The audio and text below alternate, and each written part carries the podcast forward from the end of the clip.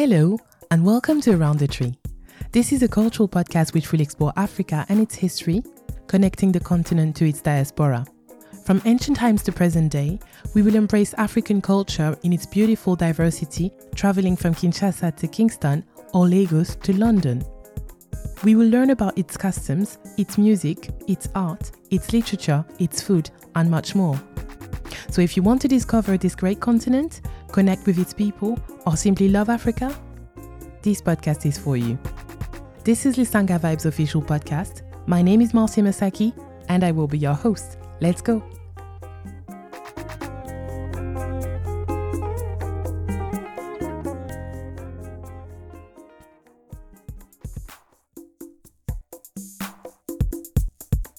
In this first episode, we will discuss the life and legacy of Papa Wemba, the king of rumba. For those of you who do not know Papa Wemba, he was a famous Congolese singer who died not so long ago, and he also happens to be my father's favorite singer. So I would like to dedicate this first episode to my parents for giving me their love for great music and also pay tribute to an incredibly talented artist as we celebrate his birthday today. So join me in celebrating African music, and as we begin this journey, I'm taking you back home. Today's episode begins in 1949. We are in the city of Lubefu, which is in the province of Sankuru and in the great region of Kasai in Congo. In order to help you locate Lubefu on the world map, close your eyes, picture Africa, point right in the middle, and that's it. You found Lubefu. Now back to the story. At the time, Congo is still under Belgian colonial rule, and in that post World War II Congo, it is the 14th of June, and the community is celebrating a newborn. Mama Nyondo just gave birth to her first son, Jules Shungu Wembadio Pene Kikumba. The community is celebrating the birth of a new star, but they don't know it yet.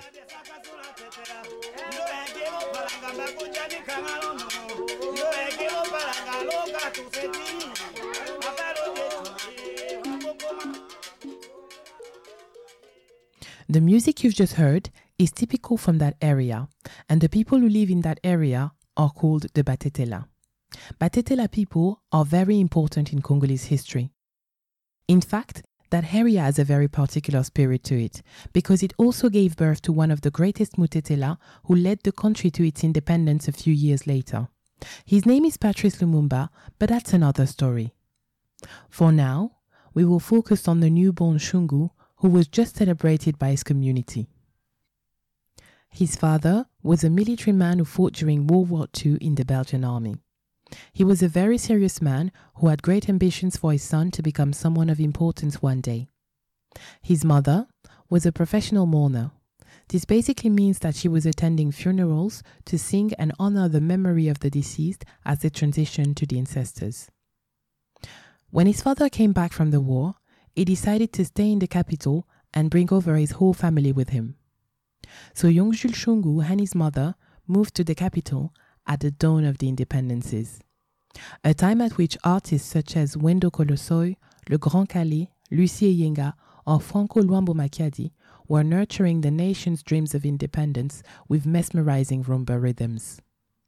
At that time, the capital was not yet known as Kinshasa.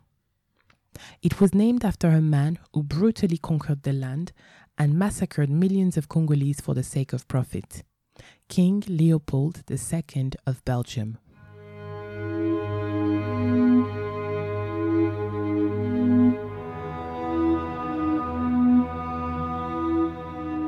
The level of horrors and colonial brutality that Congolese people suffered was such that even the other colonial powers of the time described it as atrocious. The downside of this was over 10 million of Congolese lives lost and even more traumatized, raped, brutalized, and forced to extract more rubber at the risk of losing their lives from sunup to sundown. So in Leopoldville, you will probably not be surprised to hear that the city was also divided into areas that were not accessible to all Congolese unless they had a specific pass for it. And it is only after independence that the city would be renamed Kinshasa in 1966. Shungu and his family lived in the area of Matonge, which is one of the most culturally important neighborhoods when it comes to music. Every Sunday, many traditional groups would walk street after street to play their own particular style of music for people. And given that Congo has over 400 groups in its vast territory, I can only let you imagine the incredible diversity the country is blessed with.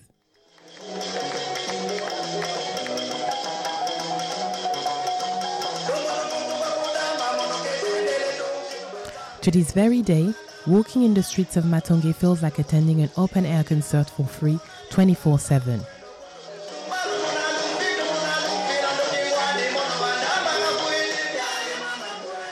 Mama Nyondo and her baby boy Jules had a very close relationship.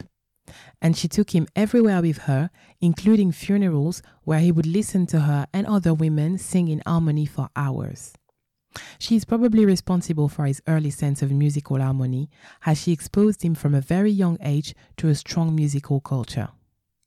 She wanted him to attend a Catholic school, so he joined one and started singing in their choir. His voice, already high pitched, was noticed amongst all students. He was definitely a tenor. Jules Shungu also vividly remembered the 4th of January 1959. On that day, uprisings took place in the capital, and those uprisings lasted for three days. And if it wasn't for those uprisings, Belgian government probably intended to grant Congo its independence over a 30-year period. So what happened is that a few years earlier, a Belgian professor had issued a report which was recommending a 30-year emancipation plan for Congo. So if it wasn't for that day, and if it wasn't for Congolese people saying no, we're not having this, we've had enough, and Belgians have to leave now, the country would probably still be under colonial rule until 1985. Young Jules remembered that day and the violent repression by the colonial authorities for a long time.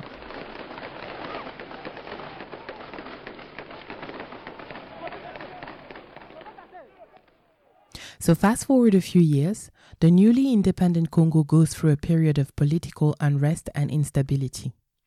That painful political transition has seen the leader of the independence, Patrice Lumumba, being assassinated by a coalition of external and internal forces. And one of the men who participated in that assassination came into power through a successful military coup. So in 1965, the young head of the army, Joseph Désiré Mobutu, became president. And a few months later, he appointed Patrice Lumumba as the first national hero of the country, although he took an active role in his assassination.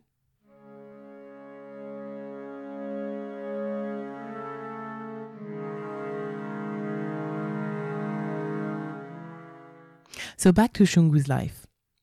At the time, his days were split between playing football and singing with his friends. And when listening to his interviews, it is very interesting to hear how passionate he was and how he simply enjoyed singing in the streets of Kinshasa with his friends for the love and beauty of music. They were making their own instruments and they really had a good time. So he eventually decided to drop his football dreams to become a full time singer. Later on, he formed a band known as Zaiko Langa Langa with two of his friends in the late 60s. They are one of the major bands who revolutionized Congolese music and which can relate to many different generations as they've been active since the late 60s. They brought so many classic hits to Congolese music that you cannot miss them, and even today, in family gatherings and celebrations, you have an extremely high probability of listening to some of their songs. So, really, if you do not know anything about Congolese music, you need to check them out because they are a major reference. Before we continue with the story, it is important to understand the political context in which Zaiko Langa Langa was born. In the mid 60s, a new president is coming through a military coup and with a strong ideology. That ideology was known as the recourse to authenticity. Mobutu's vision was to bring back the country to its roots and for its population to fully embrace its cultural heritage and value their cultural traditions before they had any interactions with the colonizers. This policy manifested itself in various different ways into the daily lives of Congolese people. First, all cities streets, squares were renamed. That's when Leopoldville became Kinshasa, Elizabethville became Lubumbashi, and Stanleyville became Kisangani, and so on. Then, at a second stage, a new currency called Zaire was launched. Its name is derived from the Kikongo word Nzadi, which means river. Why? Because if you know about Congo, you know that Congo not only refers to the land and its people, but also to the Congo River, which is the natural border between the two Congos. And historically, it has been the center of many interactions and trade for its people. One of the most important aspects of this policy is that all citizens had to drop their Christian names and became proud Congolese with authentic African names. There are many other aspects, but we do not have enough time to mention them in details here. So, when Shungu and his friends decided to form a new band in December 1969, it completely made sense to them to follow the overall wave of authenticity that the country was going through. The name Zaiko Langa Langa is the combination of several ideas. First, you have Zaiko, the contraction of the words Zaire and Bankoko. Zaire, which we've already explained, and Bankoko, which means ancestors. Then follows Langa Langa, which basically means singing, singing twice. So from its inception, the essence of the band would be to sing the land of their ancestors. The three founding members of the band were Jerzy Josarnio Kalongo, Pepe Felimanwaku, and Shungu Wembadio. And their ambition was to bring a new wave, a new sound to the Congolese music scene. They were very keen to blend in external influences ranging from soul, funk, rhythm and blues to rock and roll into the DNA of Congolese music in order to revolutionize popular music in their country. They represented the youth which had hope in the newly acquired independence. The mix of all these aspirations, plus the wave of authenticity, gave birth to the most underrated Congolese music genre, which is known as Cavacha.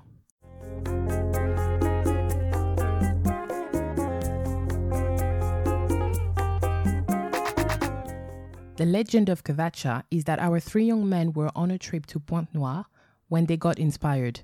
Pointe Noire is a city along the coast of the smaller Congo, also known as the Republic of Congo, and which you can reach by train from its capital, Brazzaville.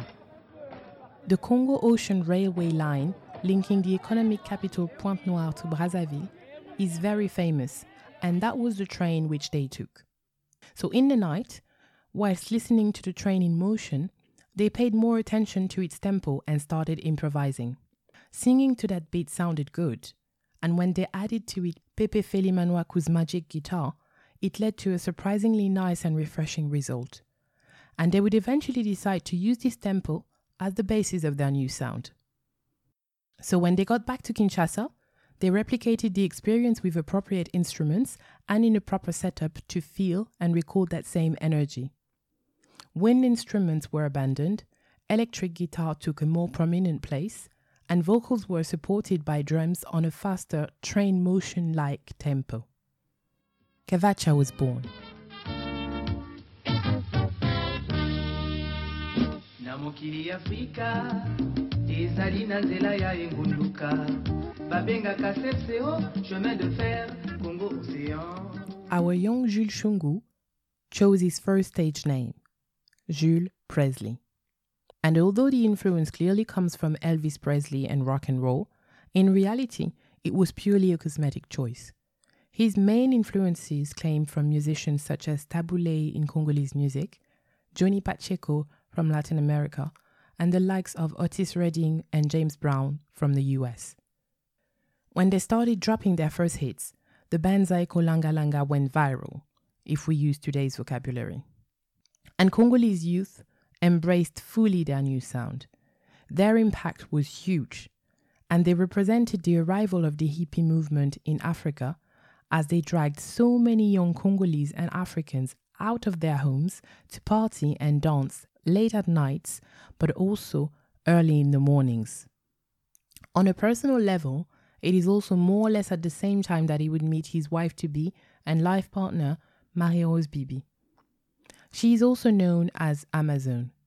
The beautiful Amazon was the center of attention of many young, handsome chappies, but she chose to give her heart to Shungu Wembadio. many songs of his portfolio are dedicated to her. In 1971, the country was renamed Zaire, and that was also when Jules Presley changed his stage name back to his birth name, Shungu Wembadio Pene Kikumba. The Banzai Zaiko Langa Langa went from success to success, and Shungu Wembadio's notoriety started growing as well. More and more fans on both sides of the river, and especially in the female audience, started to come see their performances primarily to see him, a very handsome and charismatic young man who sang with a beautiful and very seductive voice. At the time, songs such as Pauline and Shushuna, which he composed, made him very popular with the public. Both compositions are love songs dedicated to ladies respectively called Pauline and Shushuna. So his career as a singer started taking off, but it was not yet paying off. Then, in 1973, another critical event would occur in his personal life.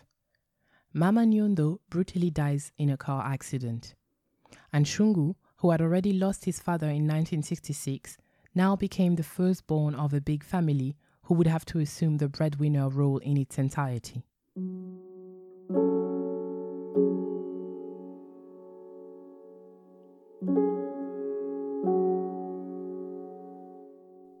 The loss of his mother was such a traumatic experience that he would never really recover from it until the end of his life. Feeling so much pain and being extremely emotional, he then composed one of his most touching and famous songs with Zaiko Langa Langa, which is called Liwaya Somo. Liwaya Somo can be translated as a sudden brutal death. And the song, dedicated to the memory of his mother, express how he felt about his newly unforeseen situation as an orphan. After the death of his mother, Papa Wemba also went through a difficult period in his professional career. He left the group Zaiko at the height of its fame to form another group. It is true that Shungu had lived most of his life in the capital, but not being born in Kinshasa would always cause him many issues in various collaborations, and especially when it came to leadership matters, because his colleagues would never accept him fully as a leader, even if he was the most legitimate from a musical point of view. His artistic sensibility and visionary mindset were always pushed to the side by those who considered themselves better than him simply because they were natives from the capital. The group Isifi Lokole had a very brief career, and funnily enough, on the long run, the main song that stayed in popular memory from that formation would be Amazon, a song which Shungu Wembadio composed to honor his wife in 1975. That band would also go through its own internal crisis and ended up being split further when Shungu Wembadio left with a couple of mates to form Yoka Lokole. A new band which for various reasons would not really be successful either. But for Shungu, this experience ended brutally when he was kicked out of the group unexpectedly. His career was at the bottom and he was left to himself, with little to no support from his peers and a lot of family duties he could not escape.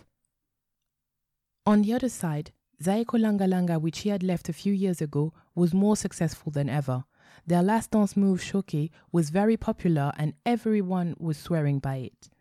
In addition to that, his role model, Tabu Ley, had just participated to the Festac Festival in Nigeria in 1977. And that was a huge landmark in his career. Shungu Wembadio would have loved to participate to that experience as an additional singer, but his profile was never selected. So, completely broke and terribly lonely, he needed to work out other plans.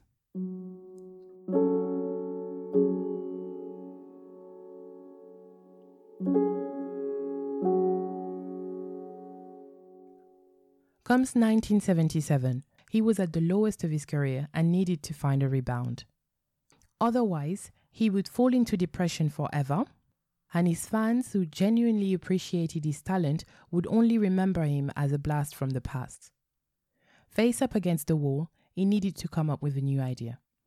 That was when he decided to trust his guts and start a new band from scratch with a new generation of singers and musicians, less experienced but not less talented, and definitely willing to try something new following his lead. So he checked his assets and liabilities. On the liabilities side, he had just been kicked out of his group, quite shamefully, did not have enough time to cash in savings to reinvest in a new venture or properly look after his loved one, and he was not particularly a great fan of working with major companies or producers who could easily provide you all the security an artist needs with a substantive upfront payment.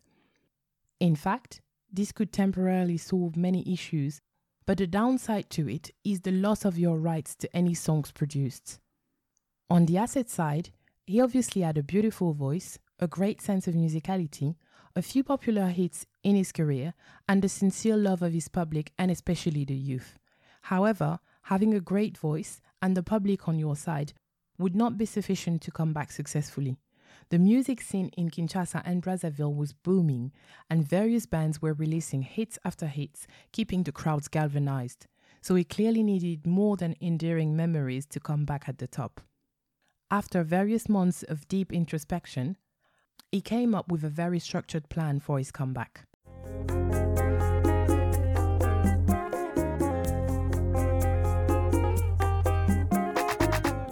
As the 28 year old singer now assumed the entire responsibility of his family, he decided to officially become Papa Wemba and sit in the driver's seat to develop his new band. And after carefully studying the market, he worked to create a real artistic signature and a new brand for his fans. This is how Viva la Musica was born. The name came as a direct influence from the famous salsa band Fania All Stars, and one of its lead singers, Johnny Pacheco, used to constantly say, "Que viva la música, which is Spanish for long live the music. And this leitmotif inspired Papa Wemba, who wanted his comeback to be as memorable as that saying. So his first strategic move was to create a community within a community, which would take the form of a village called Village Molokai. That village would be located in his beloved Matonge, and its members would be the actual residents from that cultural neighborhood. And my Nigerian family, I see you. I see you because this village was directly inspired by Fela Kuti's Kalakuta Republic in Lagos. Papa Wemba could not participate to the Festac Music Festival in 77, however, he looked at it very closely from a distance. So when he heard that an iconic singer such as Fela had set up his own state within the state, up and against everything, including police brutality and harassment from the state. That sounded to him as a strong political and ideological position because he was showing to the world that even in the most difficult conditions, with a strong will, it is still possible to create a loving and united community where caring about each other would be the most valuable item. Papa Wemba thought that this was a brilliant idea, and as a good marketer himself, he wanted to replicate that same model in Kinshasa. Even if the country was under dictatorship at the time, as we said earlier, the president and its institution, the government and the media included, were supportive of any initiatives and efforts to be more authentic. So clearly, his plan would work, as it corresponded exactly to what they expected him to do. In that village, he assumed the role of the traditional chief who would look after all of his constituents he would be their leader, their custodian, their father, and their provider. Matonge being a very poor area of the city, such news brought a lot of happiness to its residents, but it also repositioned him as the king of Kinshasa.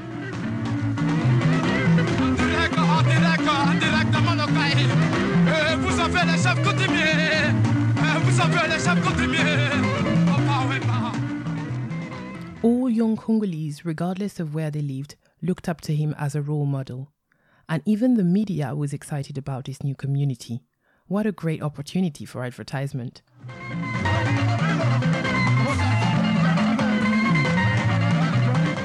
In 1981, they were finally ready for the big comeback. They were the primetime headliners of the famous music TV show program of Télé Zaïre, and Papa Wemba had not been performing for a while. The audience, and especially his fans, were all very curious to finally discover how this Viva la Musica band sounded. As a professional showman, he kept them waiting for a good amount of time before showing up on stage. His musicians were playing to keep the crowds entertained, but really everyone wanted to see this new Papa Wemba. Suddenly, after an hour of play, the band was clearly switching the vibes up, and when they started playing, it sounded a lot more traditional than typical Cavacha, but yet it still had clear rock and roll influences. So when Papa Wemba showed up, the audience was blown away. He was preceded by several singers and dancers dressed in traditional attire, and himself was wearing a full traditional outfit and carrying in his hand something which looked like a tiny broom but was actually representing his authority as the chief of the village Molokai. He totally went back to his roots incorporating Tetela rhythms in this song, but also adding a touch of modernism with the electric guitars included in the mix. That famous song was Analengo. It became one of his most iconic and successful hits across his entire career. They came back successfully at the top, so it was mission accomplished for Papa Wemba and his band Viva la Musica. In 1982, Papa Wemba was back at the top, and that had not been an easy journey because looking after his loved one, administering the village Molokai, and being the manager of a band made him a very busy man. So when life finally decided to smile back at him, he had a lot of catch up to do. He could finally touch from the tip of his fingers what so many Zairians dreamed of doing every day traveling to Europe. Visiting Paris, seeing the Eiffel Tower, and die. That was the dream that many young people had because they had lost hope in their president. So when Papa Wemba traveled, he, he wanted to spoil himself and show to the world that he had confirmed his position as an iconic pop star. Papa Wemba loved high fashion, and especially looking elegant and trendy at all times, he was definitely a trendsetter and had to constantly keep innovating so that his fan base remained loyal to him. So it is almost naturally that he became the ambassador of La SAP in the world. La SAP is an acronym which stands for Société des Ambianceurs et des Personnes Élégantes, i.e., the Society of Joyful and Elegant Peoples. By joyful, we mean clubbers, party lovers, lovers of any form of enjoyment, really, whether it is through music, through dinners, through dancing, anything you name it involving enjoyment, and they are in for it. But they also like to look nice, so obviously you need to have the elegant part that goes with it. So in 1984, in addition to his title as the chief of the village Molokai, he also became the leader of the religion known as Kitendi. Kitendi means cloth. So he really had become the Pope of the Sappers.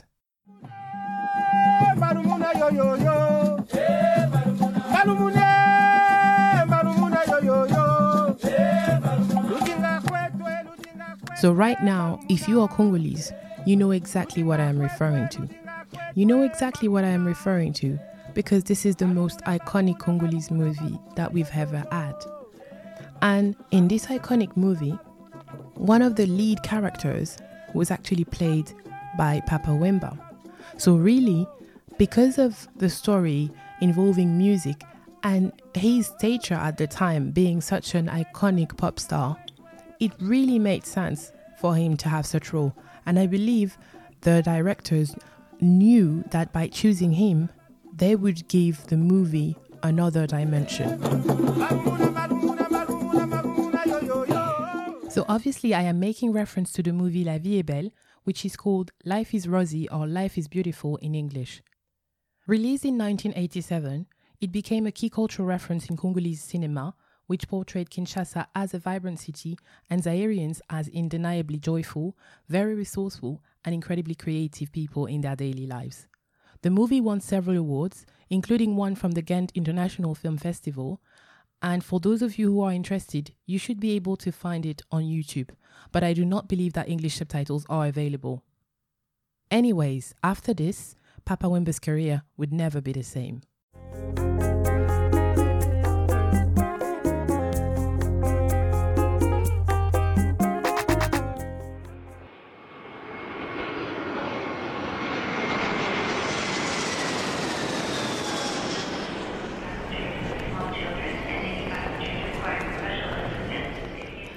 Late 80s, Papa Wemba had now reached that international level he always aspired to. He was traveling everywhere and even went to Japan where he created a strong bond with the Japanese community. He had been all over and even recorded in France one of his best albums called Le Voyageur. Le Voyageur means the traveler in French, but Papa Wemba was also an artist who was living within his community, not only the Congolese community. After visiting the island of Gorée in Senegal, he was terribly moved by that painful part of world history which destroyed Africa. Gorée Island is the equivalent of Elmina Castle in Ghana, but up north along the coast of Senegal in West Africa. And in 1989, he composed one of his most beautiful songs to show his solidarity with all Africans because he was no longer simply a Congolese artist, he was an African and a Pan African artist who understood that when one of us suffers, all of us suffer. At the time, the situation in South Africa was very tense, and the protest to demand Nelson Mandela's release had intensified. So he really wanted to show with this song his support to the South African struggle, as well as show his respects to our ancestors who suffered from uh, from this terrible um, Holocaust. That powerful rumba song was called Esclave, which means slave in French. Now, let me add a big disclaimer here. Papa Wemba was schooled in the 60s in Congo in a missionary school. So clearly, he was not aware of um, the depth of this part of history. So that probably explained why he chose that title. I personally refer to that history always using the word of enslaved Africans.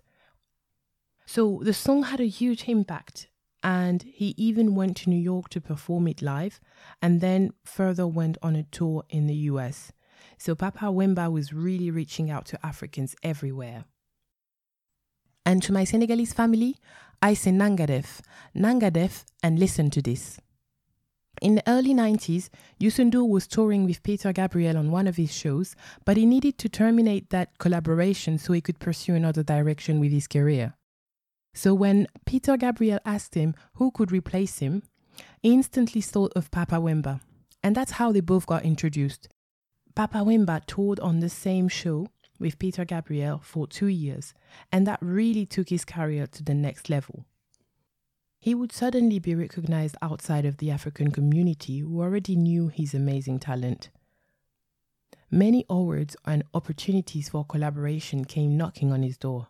His international stature was definitely confirmed, and when he released his album Emotion under Peter Gabriel's music label, the West finally discovered him.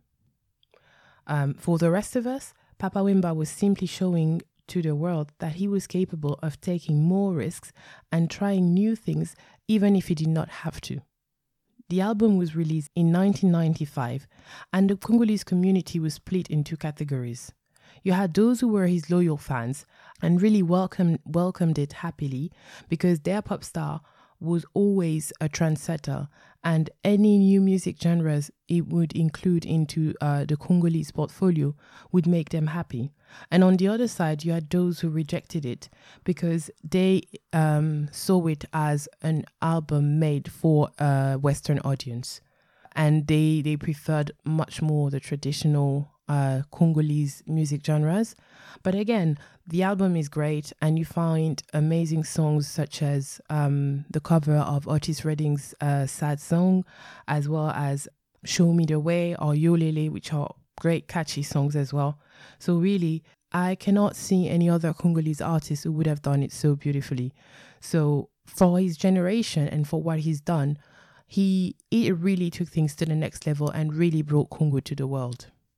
Papa Wemba was a pioneer who invented another Congolese music genre known as the rumba rock, and of which he became the king in the 90s. Now, you cannot look at Papa Wemba's career without mentioning the two most important women of his life his mother, Mama Nyondo, and the love of his life, Marie Rose Bibi. And when listening to his songs, which are most of the time sang in Lingala, you are actually listening to pure poetry. Because even if you do not understand the words, the energy and the emotions he puts into each song are very relatable. Papa Wemba was also a very open minded artist who has done many, many collaborations in his career, whether it was for the African Nations Football Cup in Mali or with artists such as Manu Dibango and Angelique Kidjo uh, on the album Wakafrika, or with artists from the younger generation, such as Diamond Platnumz, Nathalie Makoma, or Singuila, Papa Wemba collaborated with anyone, regardless of their age or music genres, as long as they were talented. In my opinion, one of his best collaborations was with Koffi Olomidé in the album Wake Up, where they both sang in almost all songs of the album. Papa Wemba is also the man who revealed Koffi Olomidé's talent to the public, as he used to be an additional singer for Viva la Musica at the very beginning of his career. And now he also became a legend of Congolese music. In the later part of his life, Papa Wemba was a lot more spiritual than before. In 2003, he had been arrested in France for smuggling people in Europe as band members. He spent three months in jail, which affected him greatly, and the song Numéro d'écrou came out of this experience. He was released on bail, but I do not want to go into much detail here because you need to know Congo and Zaire's history to fully understand this migration story. After that episode, Papa Wemba was very active and told a lot as his fans from all over the world were still very loyal to him. What is very strange is that a few months before his death, he said during an interview that he had seen himself passing away on stage during a show as performing became such a powerful experience to him. In April 2016, he was promoted as a key artist for the music festival of Anoumabo in Ivory Coast. And it is only after a few minutes in his performance that he collapsed on stage to the great surprise of the audience and his band. A few hours later, we all heard the sad news being confirmed on social media and in the news. Papa Wemba died of a heart attack and left the big African family deeply saddened by his loss.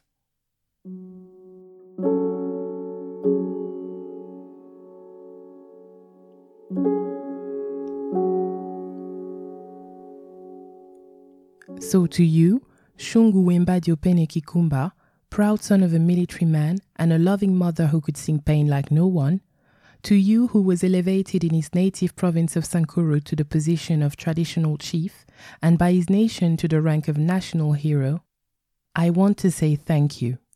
Thank you for bringing Congo to the world, and the world to Congo.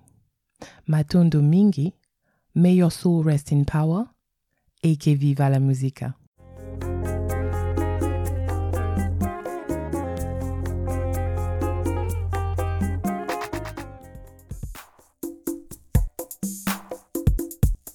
Congratulations! You've just completed your first journey with Lisanga Vibes as we reach the end of this episode. Thank you for listening. I hope that you enjoyed it and learned something new. Feel free to share this with your friends, family, and anyone interested to learn more about Africa.